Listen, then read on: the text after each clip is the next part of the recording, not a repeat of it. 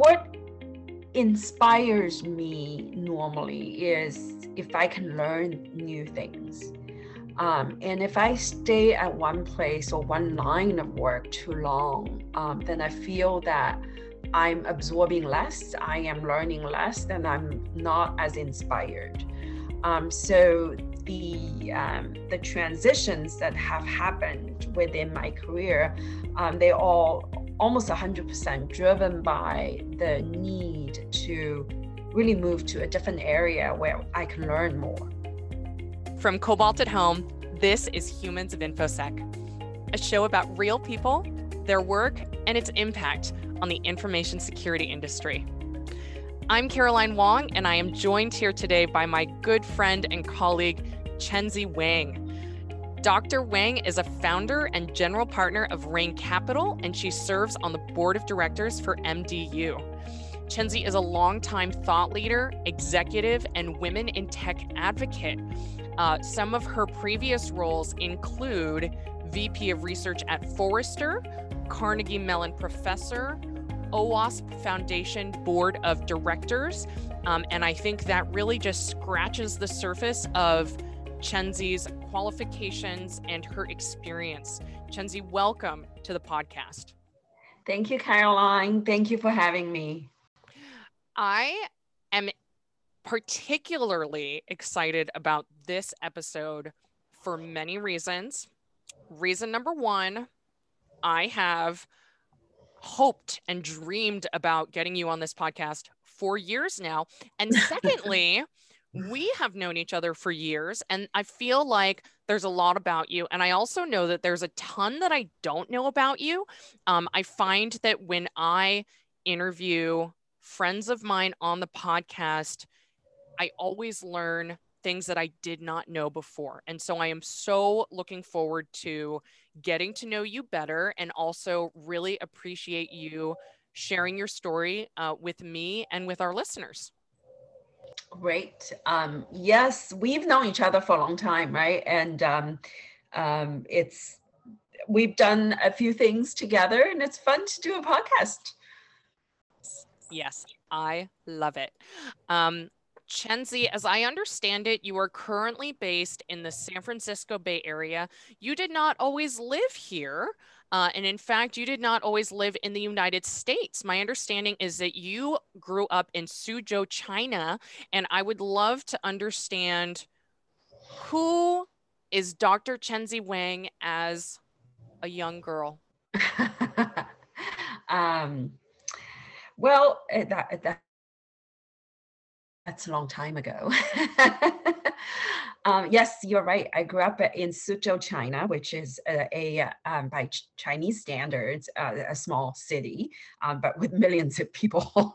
Um, it's a, a, city that's about an hour outside of Shanghai. Um, so that's my hometown, and, and I went to school there, grew up there. Um, what can I tell you about Chenxi as a little girl? Um, I was very rambunctious, I would say, um, arrogant. Um, I was um, uh, encouraged to explore anything I, I liked uh, when I was little. I have to say, one thing my parents did well was they they never put uh, uh put me in a box. Um, they always told me that I could do whatever I set my mind to it. Um, and um, I think that has made a difference in my life. Um, I was um, always uh, very academically curious, um, did well in school. Uh, in fact, was always uh, almost always first in class throughout my um, elementary and junior high and high school. and then uh, decided that I wanted to come to the US and explore um, college and, and uh, postgraduate studies. Um, so that's how I came to this country. That is so interesting. You know, I'm curious to know as a young woman in China, what is your, what was your expectation of life and work in the US and how did that compare to your experience? Mm. Uh, so you are asking me a lot of questions that I haven't thought about in years, to be honest. But it's it's kind of interesting to look back. Um, so I um, I came from Suzhou, as I said, but I actually spent a few years in Shanghai before I came to the US. And as you probably can imagine, Shanghai at that time was 16 million residents. Now is almost pushing maybe 20 million people in the uh, Shanghai uh, metropolitan area. Um, and I got a scholarship to attend a li- small liberal arts college in Pennsylvania. Um, it's a very nice uh, university in a small town. It's called Lock Haven University. And uh, you can imagine someone who came from Shanghai to a small town in Pennsylvania. I had probably one of the biggest culture shock in my life. Um, I remember my my nice host family walked me down the center of Lock Haven downtown, which is one block long, and they say, "Hey, that's downtown," and, and I was like, "Where?" um, um, so eh, it, so it, it took me a while to get used to how um, you know it's it's a sparsely populated um, uh, place even uh, only a few cities, I would say, in the US is on par with the scale and population density of the cities in China. Um, so that took a bit getting used to.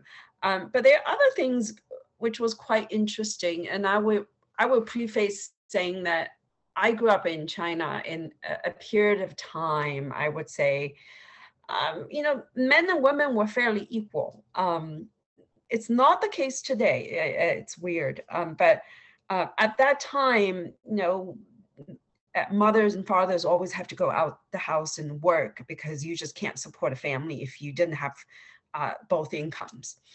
Um, and when I was growing up, I didn't see any difference between what a man can do and what a woman can do, at least not from my very, very shallow point of view um, as a little girl so I, and again, my parents never put me in in any sort of box. So I was um, uh, groomed, I guess, to believe I can do whatever I, I I aspire to and has the capability to achieve.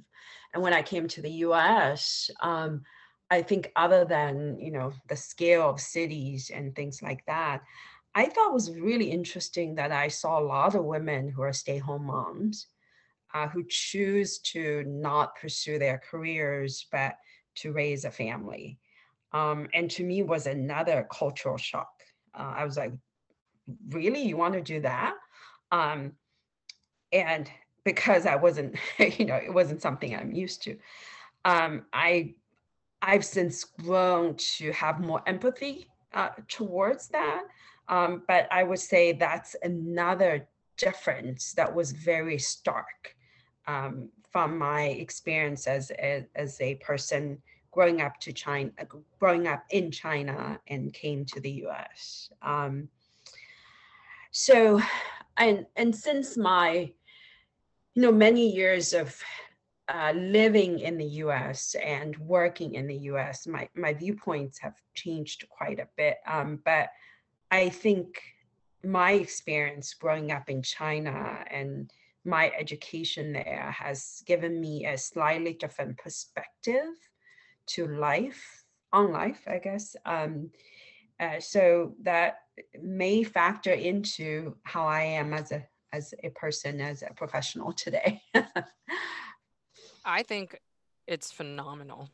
I think that i can relate to like perhaps every child the environment that I grew up in, and in particular, the example that my parents set for me and what they told me about myself um, and how that influences the way that I see myself.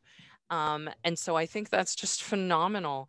Um, I think that I, I, I believe that that any child with the support of parents and an environment uh, has an opportunity to do so many things. Um, and certainly, it sounds to me like you you grew up in an environment where there were many, many options ahead of you. Chenxi, you uh, you ended up pursuing a PhD and being a professor at Carnegie Mellon University. I'm curious to know what that was like for you and also why you decided after six years to transition to industry. Well, that's a, um, a good, good question. Um, when I was in grad school pursuing my PhD, um, you know, I was surrounded by folks who are all very academically minded individuals. Um, what that means is um, the uh, mindset um, was that an academic career was better than than other careers, uh, at least at that time, and um, so we were all uh, sort of a, um, somewhat brainwashed, I guess, um, after after the PhD to pursue a um, a career in higher education. Um, so I did that, and I um, I was I actually had offers both from the industry and also from academia, including uh, Carnegie Mellon University, and um, certainly I was not going to turn down a an offer from Carnegie Mellon because it's one of the best computer science schools in the country. Um, so I went there, and and um, I did six years, as you said, as a, a faculty member uh, in Carnegie Mellon, and uh, I did different things where we started during my time there, we started the Cybersecurity Center, and I was one of the founding faculty members, and we started a new cybersecurity uh, curriculum. Um, they were all very uh, interesting things, and and I was doing research and and brought in a lot of government grants at the time.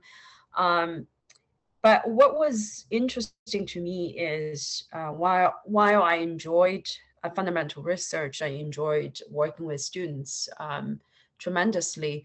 Um, I didn't like the fact that my research had I would say minimal impact on the industry. Uh, it was really uh, more about how many papers you can publish a year and in what, uh, you know, conferences and journals, um, which were you know, kind of interesting metrics. But to me, it didn't result in anything that was, um, was a, a, real impact. So I became sort of unsatisfied after um, some time. And as you know, leaving a place like that is not something you take it lightly. You know, it took me quite a few years to really came to the conclusion that better suited, I think, for industry. Um, and so I um, actually took a leave of absence and came to the Silicon Valley and did a startup with a few friends of mine. Um, and it was a, a, at that time was a, um, actually very um, forward-looking company. It was a, a company trying to make services out of security technology. Um, was not quite cloud services, but was hosted services. And turns out we were a little too early for the market. Um, that was what was it, 2006. Um, and then after that, um, I decided to not to return to academia, but rather took a position at Forrester Research um, and applying my uh, research mindset to um, the actual market and products and technologies, things that, that were a little bit more um, uh, real, I guess, to or, or, have real impact than some of the academic research that I was working on. So that's a long-winded answer to to your question. Um, I enjoyed my days, my years uh, in academia because that actually led me to believe um, that I was best suited, better suited for industry. And now I don't look back and thinking, oh, what happened if I had gone to uh, university? Yeah. I love it. Thank you so much for sharing your perspective with us. You know, one of the things that I know definitively about you, Chenxi, is that you like to get things done and you'd like to make an impact. So hearing about sort of your experience and your transition, uh, it just it lines up perfectly uh, with what I personally know about you. You know, next at Forrester. So you you happen to be at Forrester when I met you.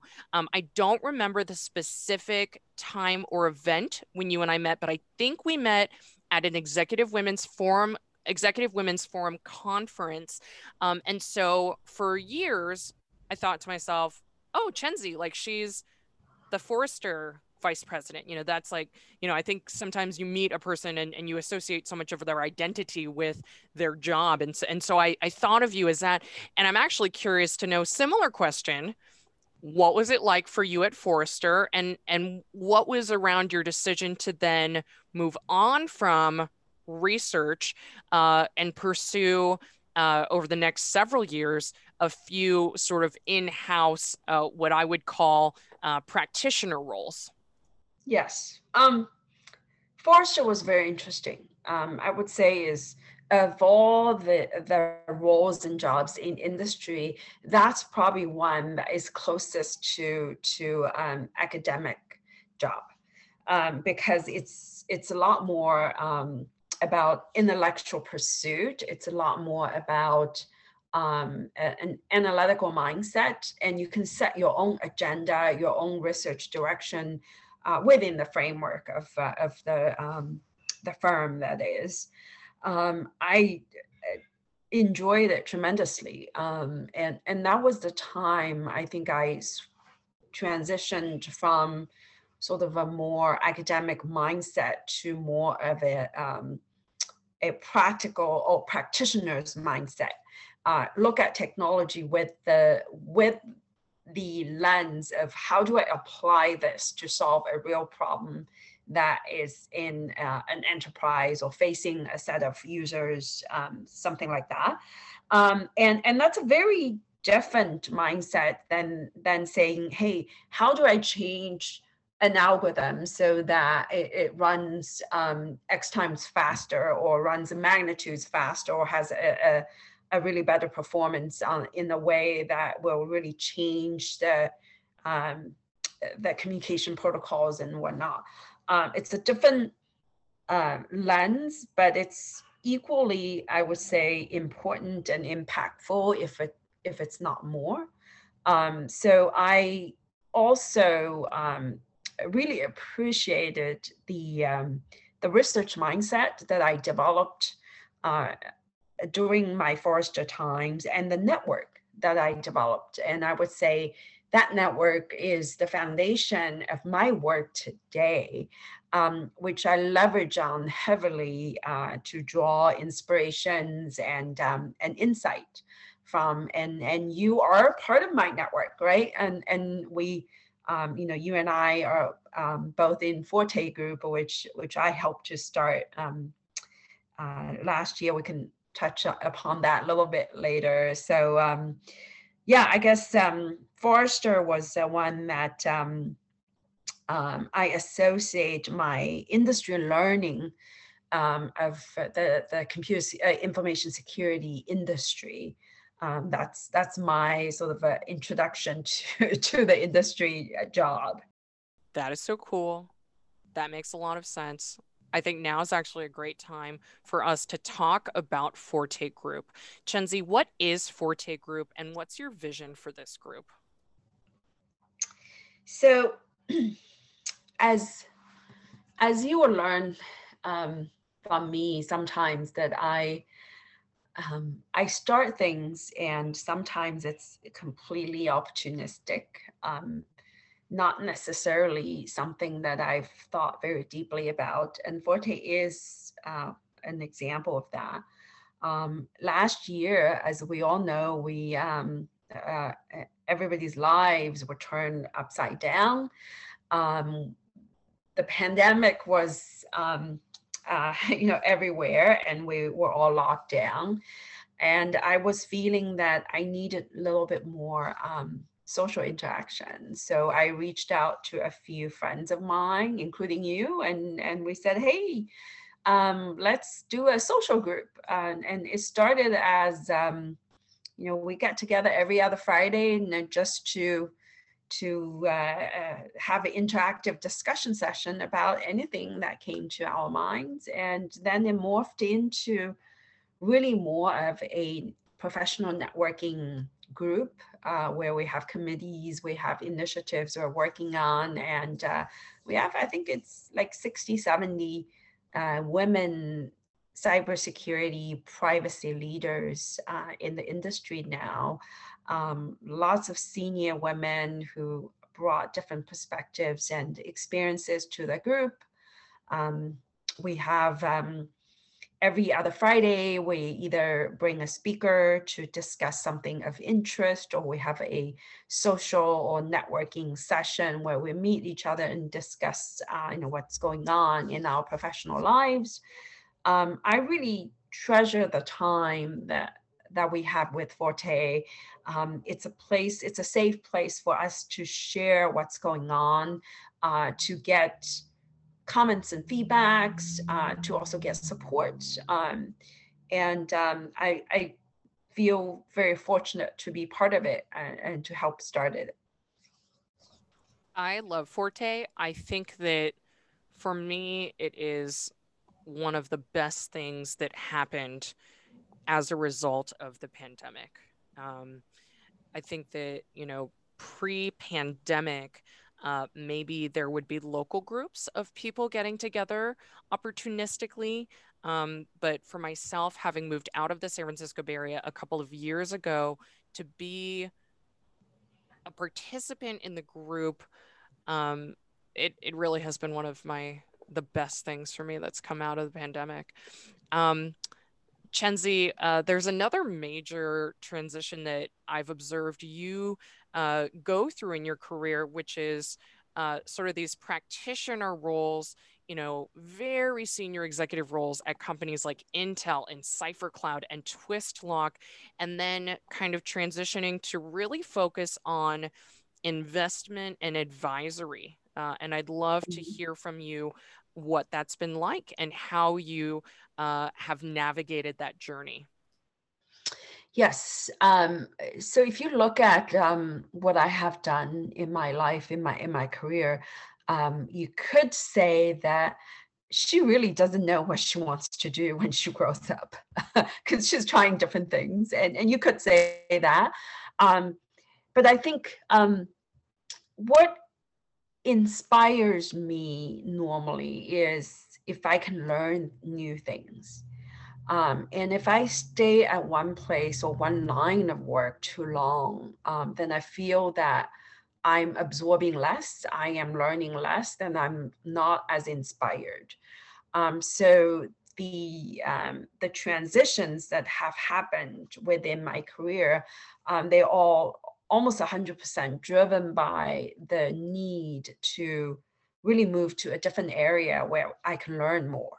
Right. So, for instance, when from Forrester research to to Intel, um, was I feel that I wanted that practitioner's perspective um, when I moved from a um, uh, more of a research or service provider to in-house.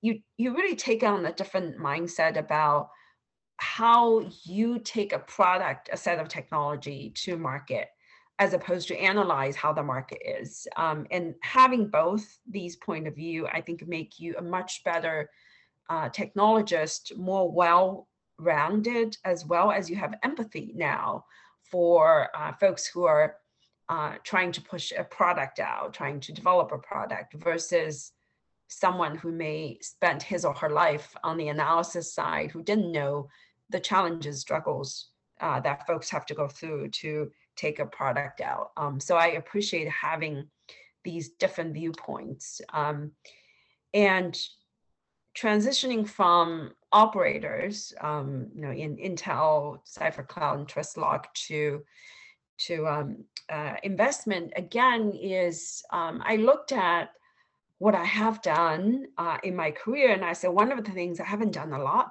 uh, is investment and I was interested in it. I was doing a little bit of angel investment on the side, uh, and I wanted to really get to um, uh, deeper into that area. Um, so I started exploring different opportunities and ended up uh, um, uh, establishing Rain Capital, which is my own fund, um, and that has been a tremendous uh, learning uh, journey for me, and and not only very rewarding uh, somewhat challenging, but I feel like every day I'm getting up and there's new things waiting for me, which which I I extremely grateful that I'm able to have this um, um, this I, role, I guess that that gives me that inspiration every day.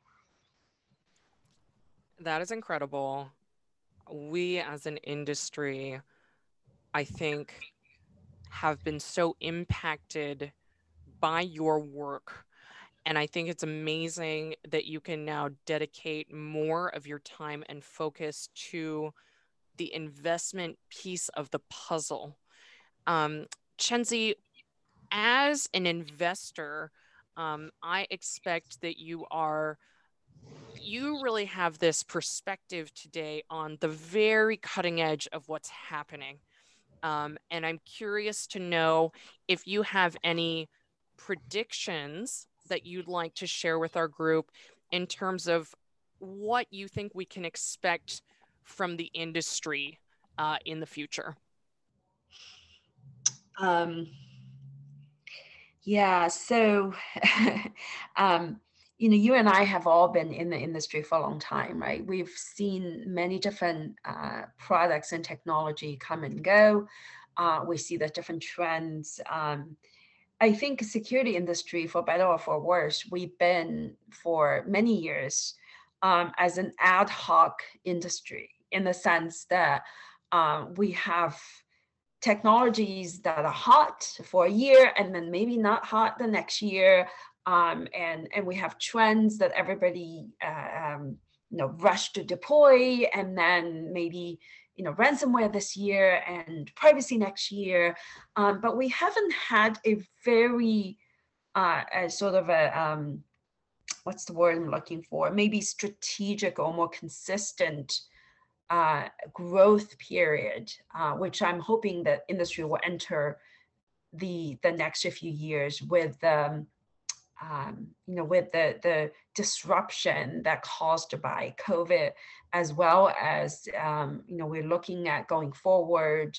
There will be potentially more conflict internationally, um, and we may be looking at more sophisticated cyber threats. And and we all have to, I think, grow up from the firefighting mindset to really looking at um, cybersecurity maturity as a whole, as an industry or as, as a, a company's strategy vision to say, strategic vision to say, hey, what is the most important thing for us to be working on right now for the next six months, for the next 12 months, so that uh, in two years we'll be much better off than today. We'll be visibly and measurably better off not just you know this month i'm working on this threat next month i'm working on next threat but two years later i'm no better off than i am now. Um, i think there's always going to be the little bit of firefighting things going on but i'm hoping that would be like 20 25% of the time. But 75% of the time we would be working on consistent um, strategic initiatives that will raise our cyber posture and maturity uh, visibly and measurably. And, and that's what I'm hoping will happen. Incredible. I, um, I like that vision very much. Uh, and I, I remain optimistic uh, that we will continue to progress uh, toward that goal. Chenxi, what's next for you? What's next for me? um, so I am enjoying what I do today. Um, I was just telling my my husband um, a few weeks ago that um, we were we were talking about how um, you know our son is uh, approaching teenager years and um, our life's very different these days than when he was younger. Um, and we were just reminiscing on you know what what's what's going to be like for us as a family and uh, as our careers uh, transition.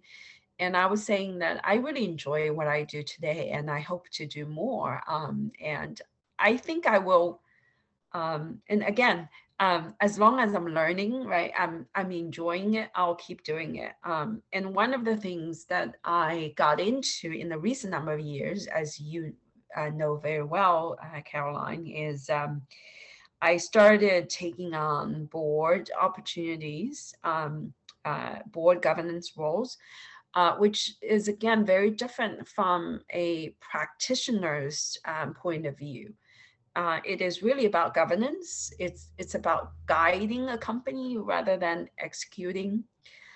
Um, I again I enjoy that uh, tremendous amount. I'm learning a lot uh, from um, um, my board work and learning how to be a good um, governance person and, and how to um, really guide um, management rather than you know doing things myself. Um, and i find that very inspirational uh, at this stage of my career. So i might do a little bit more um, along those lines as well. Incredible well i am so happy to know you i'm so happy uh, to be able to speak with you today and thank you so much for taking the time to share your story uh, with me uh, and with our listeners. Yeah, thank you for having me. And, uh, you know, I see you quite often, right? And it's kind of uh, fun for us to have this this time to talk about our careers and journeys. So I, I maybe next time I can interview you in in some other capacity. That would be amazing. That would be so fun. Um, I look forward to it. Chenxi, thank you. Thank you, Caroline.